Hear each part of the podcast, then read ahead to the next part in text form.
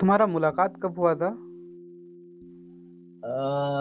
जागरण film जागरण का कवि सम्मेलन होता है हर साल। हम्म। में वो आए थे उनके साथ एहसान कुरैसी भी आए थे। राहत राहत इंदौरी साहब और एहसान कुरैसी। हाँ और दो और भी छोटे मोटे कवि थे।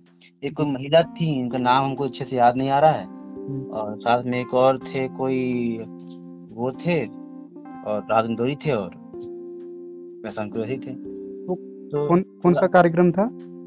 जागरण दैनिक जागरण का कवि सम्मेलन हर साल होता है। रांची में रिम्स का ऑडिटोरियम हुए वहाँ पे हुआ था। अच्छा। राहत इंदौरी का चूँकि हम पहले से बहुत बड़ा फ़ैन थे क्योंकि हम मतलब बहुत पहले से क्लास नाइन टेन से जब से मतलब मेरे हाथ में मोबाइल आया था हम्म। और जब से हम यूट्यूब को जाने थे जब से हम वेब पे कुछ सर्च करना सीखे थे उस समय से ही राहत इंदौरी की शायरी क्योंकि वो शे, मतलब शेर शायरी में मेरा इंटरेस्ट बहुत बचपन से था मतलब मोबाइल आने के पहले से। हम अपने मन से लिखा करते थे और कुछ गजलें वजलें हमको आती भी थी। और फ़िल्मों में जब भी मतलब गजलों या शेर शायरी इस तरह का ज़िक्र होता था हमको बड़ा इंटरेस्ट आता था। हम लिखते भी तुमको पता है कि लगातार फेसबुक पे कुछ कुछ लिखते रहते हैं। हम्म। तो रात इंदौरी को सुनना अपने आप में बहुत अच्छा था। तो ये किसी के बाप का इंसान थोड़ी ये सब बाकी चीज़ें हम पहले भी सुन चुके थे। तो हमको लगा कि अगर राहत इंदौरी इतना बड़ा शख्सियत जिसको खासकर हम इतने करीब से हम इतना इतना अच्छा मानते हैं और हमको लगता है कि उनकी लिखनी बहुत अच्छी है, उनसे मिलना चाहिए। तो बोला कि अपना ही कार्यक्रम है, अपने ही कार्यक्रम में हम यहाँ के रिपोर्टर हैं, अगर हम नहीं मिल पाए तो शायद पता नहीं फिर कब मुलाकात हो और मिल पाए कि नहीं, और मिलने का मन किया। तो बैक द स्टेज हम गए हालाँकि बहुत मुश्किल था, ठीक है, अपना ही कार्यक्रम था कि वो बहुत बिज़ी है, सब लोग थे और जीएम सर थे संपाल सब लोग मिल रहे थे। हम साइड में खड़े थे तो जाकर मिले तो कोई कोई खास बातचीत नहीं हो पाई थी और ऑफ़ कोर्स वो हमको याद नहीं रखेंगे, कोई रिपोर्टर दर्जनों लोग मेरे से मिलते हैं उनसे हर दिन तो हम बस उनके पास गए और उस वक्त हम, उनकी वो शायरी के बहुत बड़ा फ़ैन थे कि लगे कि आग तो आएँगे कई घर जद में, इस गली। में अपना मकान थोड़े है और हर किसी का खून शामिल है यहाँ की मिट्टी में, किसी का बाप का हिंदुस्तान थोड़े है सकती है। ये पूरी जो पूरी जो शायरी थी हमको याद थी तो उनको बस हम ये अंतिम लाइन बोलकर सुनाया। वो सर हम इसका बहुत बड़ा फ़ैन है और आप आपकी शायरी का बहुत बड़ा मुरीद है और आपके हर एक और आपका जो लहजा है बोलने का तो बहुत खुश हुए वो। नॉर्मल कि चलो अच्छा है धन्यवाद। आप क्या करते हो? उनको लगा कि हम कोई स्टूडेंट है सब यहीं पर रिपोर्टर जागरण में बोला, बहुत अच्छी बात है। कम उम्र में आप मतलब ये शुरू कर चुके हैं, आपको मेरी दुआएँ हैं। तो बस इतनी ही मुलाकात थी, कोई खास बातचीत नहीं थी, कुछ मुलाकात नहीं। तुम तो बता रहे थे कि कोई इंटरव्यू था या कुछ। नहीं इंटरव्यू हम नहीं ले लिए थे। यही बस मुलाकात थी बताए हम। कोई इंटरव्यू मेरा नहीं था उनसे अच्छा। लेकिन उनके बाद में जो ठहराव था या मतलब हमको छोटी सी मुलाकात में हमको ये एहसास हुआ कि यू नो कि एक बहुत अच्छे अनुभवी व्यक्ति हैं जो जिस तरह से उनको देख रहे थे और हर एक बात पे गौर करके रिप्लाई कर रहे थे। और जैसे होता है कि आपकी शायरी को कोई नादान बच्चा आके बोल रहा है उसको बहुत ढंग से सुन रहे थे, ऐसा नहीं इग्नोरेंस भाव में हाँ हाँ मुस्कुरा कर सुन रहे थे। तबीयत खराब थी, खड़े होने में उनको दिक्कत थी उनको याद है। और वो मंच पे आके बोले थे कि हम खड़े होने में हमको दिक्कत होती है, ज़्यादा देर बोल नहीं पाएँगे। हालाँकि आधे घंटे का उन्होंने कार्यक्रम दिया था। उनके कार्यक्रम को सुनने, मुझे याद है कि उस दिन रिपोर्टिंग मतलब उनका, जैसे चूँकि जो अच्छे शायर होते हैं लेट से बोलते हैं। उनके भाई दो तीन लोग बोले, फिर राहत गौरी साहब बोलना फिर लास्ट में एहसान कुरैसी बोले थे। और इसमें लगभग बारह बज गया था रात का। और हातिम दौरी जो है वो लगभग साढ़े दस ग्यारह बजे के आसपास बोल रहे थे। और साढ़े दस बजे के आसपास बोल रहे थे जो जर्नलिज्म को जानता है उसको पता है कि उस वो कितना पीक टाइम होता है। साढ़े दस बजे तक हम लोग को लगभग खबरें दे दी जानी दे चुके होते हैं हम लोग। हम लोग पाँच बजे छह बजे के आसपास ऑफ़िस में खबर लिखने बैठते हैं दस बजे साढ़े दस बजे तक रैपअप करते हैं। हम्म। लेकिन हम आ, शाम को वहाँ गए थे बीच में हम आ गए खबर लिखे दो चार खबरें बची हुई थी और वापस हम चले गए थे कि राहत को सुनना ज़रूरी है।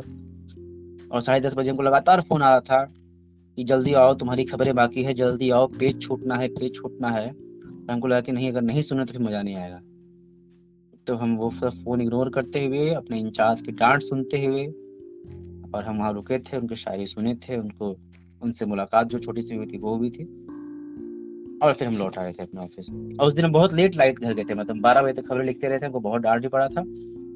और उसके बाद हम साढ़े बारह के आसपास घर गए थे। मेरे घर में सब लोग सो चुके थे। हमको खाना खुद निकाल के चुपी को खाना पड़ा कि हल्ला ना हो। ये मतलब एक मेमोरेबल डे था राहत इंदौरी का। अब कोई याद हो कि वहाँ पे कोई कौन कौन से सो मतलब शेर बोले थे या कुछ भी? नई शेर नए शेर बहुत कम थे क्योंकि उनको लगता कि बहुत ज़्यादा तैयारी में नहीं आए थे। एक दो शेर हालाँकि नए थे लेकिन ज़्यादातर शेर जो है वो पुराने शेर ही थे। तो वो कुछ कुछ ऐसा नहीं था कि जो अलग से हो जाए। फिर हम नोट किए वैसा भी कुछ नहीं था। एक दो दो शेर नए थे भी तो उनको भी याद नहीं है तो क्या थे। उनका एक बहुत अच्छा शेर है कि, मुझमें कितने राज हैं बतलाऊं क्या? बंद एक मुद्दत से हूँ, खुल जाऊँ क्या? अजीजी, मिन्नत, खुशामद, इल्तजा, और मैं क्या क्या करूँ? मर जाऊँ क्या? ये उनका बहुत अच्छा शेर है। हमको लगता है कि मतलब हम जो शेर और शायरी को रात में जितना समझ पाते हैं या इस तरह के शायरों को जितना समझ पाते हैं थोड़ा ये लोग एंटी गवर्नमेंट बोलते हैं और जिनको लगता है कि एक कोई भी साहित्यकार, पत्रकार से बहुत कम अंतर रखता है और जो भी कला और व्यंग, शेर, कविताएँ ये हम लोग शुरू से देखते आ रहे हैं, प्रेमचंद के जमाने से और पहले से, हरिशंकर परसाई और तमाम लोग जो है वो व्यंग्यात्मक जो है वो प्रशासन, सरकार, इन लोगों के खिलाफ लिखते रहे हैं। और एक जो कंट्रोवर्शियल कंट्रोवर्शियल बिल्कुल नहीं है, ऐसा कहना गलत है, लेकिन जो कुछ लोग जिससे बहुत विवाद हुआ था कि किसी का बाप का हिंदुस्तान थोड़े है, इस बात से हमको पर्सनली लगता है कि लोग समझ नहीं पाते हैं कि शायरी क्या है, और ये किस अंदाज में कहा गया है। और अगर एक मुसलमान व्यक्ति ये कह रहा है, किसी के बाप का हिंदुस्तान थोड़ी है, उसको ऐसा नहीं देखना चाहिए कि मुसलमान कह रहा है। उन्होंने इंडिया टुडे के एक कॉन्क्लेव में जब वो यही शायरी कह रहे थे तो उन्होंने बाकायदा माइक पर कहा भी था कि कोई मुसलमान नहीं कह रहा ये शायरी को। एक हिंदुस्तानी कह रहा है। और जब वो कहते हैं कि सबका खून शामिल है इस मिट्टी में तो सबका का अर्थ इस धरती, इस इस देश में रहे सभी धर्म, संप्रदाय, जाति, वर्ग, सभी लोगों के लिए वो कहते हैं कि सबका खून शामिल है इस मिट्टी में, किसी के बाप का हिंदुस्तान थोड़े। लेकिन मुझे लगता है कि जो जो थोड़ा कट्टर पंथ राइट विंग है, उसने इस बात को थोड़ा अलग तरीके से लिया। और बाद में इस शायरी को हम देखते हैं कि कई तरह के इसको और कुछ कुछ लिख कर इसमें इसी तरह, इसी लय में कुछ और बातें लिख कर कि ये ये हुआ बाबरी मस्जिद और राम मंदिर, तमाम इस तरह के किसी के बाप का हिंदुस्तान थोड़े है। इसको अलग रंग देने का प्रयास किया गया है, जो कि मुझे लगता है गलत है। और उनकी शायरी को मैंने एक एक शायर की शायरी को उसकी भावनाओं के साथ जब तक नहीं समझा जाए तब तक मुझे लगता है कि लोग डिस्ट्रैक्ट हो जाते हैं मिसलीड हो जाते हैं और कुछ लोग हैं जो कर मिसलीड करते हैं जैसे मैं थोड़ा अगर भटक रहा हूँ टॉपिक से कि मैं अगर आप फैज को याद करें तो उनकी जो कविता है आ, हम देखेंगे हम्म। लाजिम है कि हम भी देखेंगे तो उसमें जो ये बात है कि आ, जब आ, सब सब बुत उठ, उठवाए जाएँगे बस नाम रहेगा अल्लाह का। ये जो लाइन है इस पर बहुत कंट्रोवर्सी हुई थी कि क्या मतलब सब बुत उठवाए जाएँगे बस नाम रहेगा अल्लाह का इसका मतलब जबकि आप देखें कि फैज जो है वो खुद कम्युनिस्ट आदमी थे वो एक नास्तिक व्यक्ति थे वो अल्लाह पर उनका यकीन था ही नहीं। और यहाँ अल्लाह का मतलब वो अल्लाह नहीं है जो बाकी लोगों को लगता है। यहाँ अल्लाह का मतलब वो उस सत्य से सच्चाई से वो मतलब कहना चाहते थे।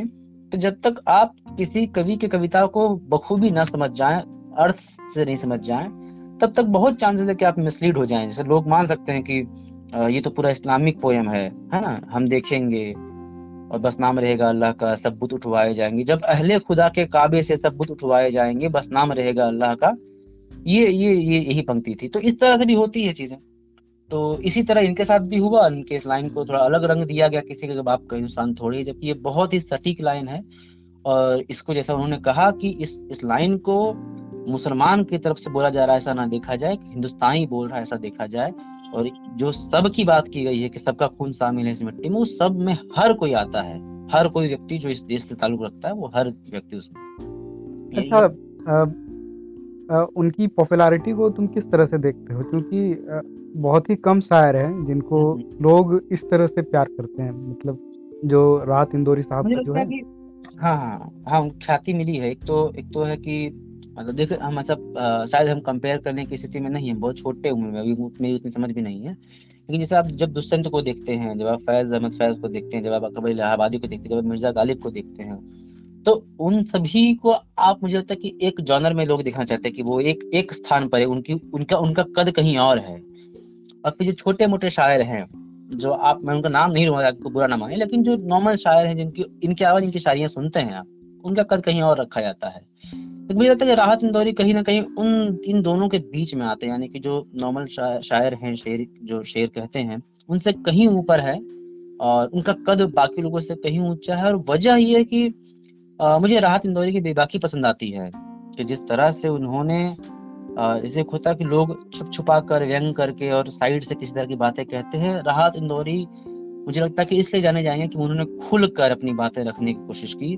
सरकार हुकूमत हर चीज़ के खिलाफ या किसी के मतलब उनके दिन में जो बात थी उन्होंने शायरी के ज़रिए बहुत ही बेधड़क तरीके से रखी है चाहे वो यही किसी के बाप का हिंदुस्तान थोड़ी है या फिर उन्हें जब जब सरकार को कहा कि किस तरह से आज जो जो साहिब मसनद है वो कल नहीं होंगे कोई जाति मकान थोड़े है तो आप देखिए किस तरह से वो मतलब हर चीज़ पे बहुत बेबाकी से कहते आए हैं और ये मुझे लगता है कि आ, एक बहुत अलग सी चीज़ है जो राहत इंदौरी में है तो मुझे ये अच्छा लगता है। और मैं आप मुझे अगर एक समय दे तो मैं बताऊँ कुमार विश्वास ने राहत इंदौरी के आ, मरने उनके मतलब देहासन पर उन्होंने जो बात लिखी है, वो एक बार पढ़ने लायक उन्होंने जो लिखा है। उन्होंने कहा है कि, एक समय मैं पढ़ के बताता हूँ।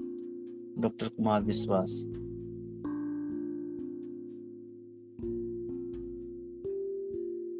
हाँ उन्होंने कहा कि, राहत भाई, आप तो कहते थे कि वबा वबा फैली हुई है हर तरफ़। अभी माहौल मर जाने का नहीं। तो ऐसी फिर जल्दी क्यों? ऐसे, हे ईश्वर, बेहद दुख। इतनी बेबाक ज़िंदगी और ऐसा तरंग गीत, शब्द सागर इतनी खामोशी से विदा होगा कभी सोचा ना था। शायरी के मेरे सफ़र और काव्य जीवन के ठेकेदार किस्सों को एक बेहद ज़िंदा दिल हम सफ़र हाथ छुड़ाकर चला गया। और उन्होंने फिर आगे लिखा है कि मैं मर जाऊँ तो मेरी एक अलग पहचान लिख देना, लहू से मेरी पेशानी पे हिंदुस्तान लिख देना। तो इस इस इस लाइन को देखिए और फिर जो एक बात कही जाती है कि वो कुछ लोग हालाँकि कुछ लोग बहुत कम लोग हैं ये बात कोट नहीं करनी चाहिए लेकिन कुछ लोग कहते हैं कि मतलब वो एंटी इंडिया और बाकी चीज़ें जिस तरह से मुसलमानों को टाइट किया था उस तरह वो टाइट किया जाता था तो इस लाइन से सब कुछ सही हो जाता है कि लहू पे मेरी पेशान लहू से मेरी पेशानी पे हिंदुस्तान लिख देना मुझे लगता सब कुछ कह देता है तुम एंटी इंडिया और ये इस तरह की बात कर रहे हो हम्म। और या फिर मुसलमान या फलाना ढिकाना जो भी बातें जो चलती है हम्म। तो जो पिछले जो चला था अभी जो जनवरी के आसपास में हम्म। एक सी ए का दौर जो चला उसमें तो राहत इंदौरी साहब कहीं नहीं दिखे कि नहीं राहत इंदौरी नहीं दिखे लेकिन राहत इंदौरी की शायरियाँ बहुत चली। राहत राहत इंदौरी के शेर को ही किसी के बाप का हिंदुस्तान थोड़ी है। बाकी कई तरह के शायरी। हाँ, वो मतलब उनके लिखे जाते रहे। उनके शेर को भले यूज़ किया गया हो हम्म। लेकिन वे तो सामने कभी आए ही नहीं। नहीं वो नहीं आए हम कह रहे हैं कि बहुत कम लोग हैं जो राहत इंदौरी को इस चीज़ को लेकर टारगेट किए हम्म। और वजह यही थी जैसे अगर मेरी आज किसी लिखी कविता को कोई एक धरने में या किसी तरह के आंदोलन में इस्तेमाल किया जाएगा तो जो लोग उस आंदोलन के विरुद्ध खड़े हैं उनको उस उस पंक्तियों से उन पंक्तियों से और उस पंक्ति को लिखने वाले से भी नफरत हो जाएगी या उनके खिलाफ भी वो हो जाएँगे अपने आप। अच्छा ऐसा तो, भी है। हाँ ऐसा है क्योंकि अगर मैं, हम देख रहे हैं कि जिस तरह के, जिस आंदोलन का हम विरोध कर रहे हैं, उस आंदोलन में जिस तरह की पंक्तियाँ, क्या वजह था कि आईआईटी के लोगों ने फैज की कविता पर रिसर्च करना शुरू किया कि ये कविता मतलब इस पे रिसर्च होना शुरू हुआ था ना आईआईटी के प्रोफेसर ने किया था? क्या वजह थी इसकी? इसकी वजह था कि जेएनयू में और कुछ संस्थानों में जब इस तरह के आंदोलन फ़ी हाई को लेकर चल रहे थे, उस वक्त ज़बरदस्त तरीके से फैजी कविताओं को गाया गया। हम देखेंगे, आपने देखा कि वो जो लड़का है, जो अंधा व्यक्ति था शशिभूषण समद, उसने फैज की कविताओं को और हबीब जलीब की कविताओं को कि क्या था कि मैं ऐसे दस्तूर को सुबह बेनूर को मैं नहीं मानता, मैं नहीं जानता। इस तरह की कविताएँ बहुत देखने को मिली थी उस बीच में जे की तरफ़ से, और वहाँ के छात्र लोग गाते थे। तो आईआईटी में भी इस तरह की चीज़ें गाई गई और उसके बाद ये हुआ कि भाई इस पर रिसर्च करेंगे।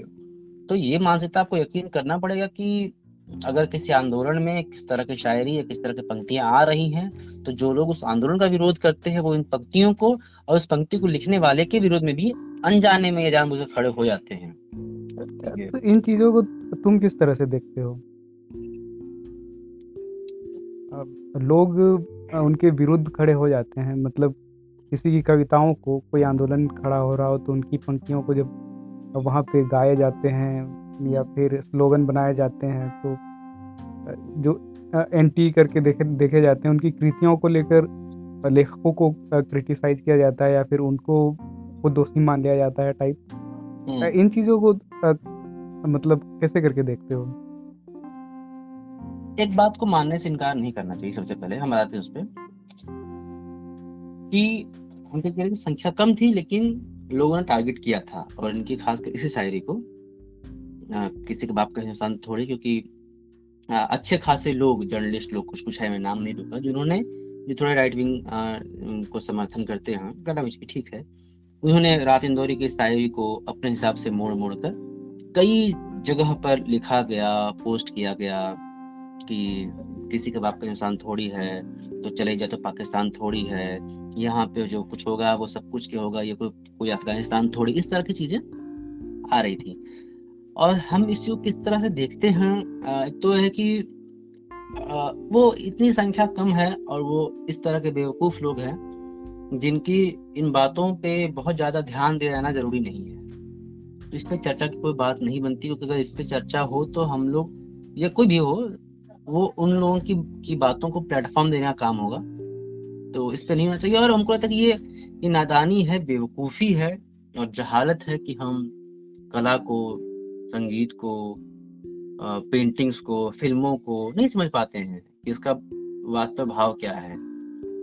कविताओं को शेर को नहीं समझ पाते हैं। तो मुझे भी कई बार लगता है इन चीज़ों को कि इनकी कोई मतलब सीमाएँ नहीं है और बाउंड्रीज नहीं है। देखो मुझे मुझे लगता है कि एक एक कुछ लोग हैं जो सिर्फ़ अपनी तरह की बात सुनना पसंद करते हैं। जो मुझे पसंद है जो तुमको होना पसंद जो तुमको हो पसंद वही बात कहेंगे जो गाना है। तुम जो कहो दिन को तुम जो दिन को रात कहो रात कहेंगे सब कुछ गाना है। तो इस आइडियोलॉजी में बिलीव करने वाले लोगों की अब जैसे क्या वजह है कि कुछ लोग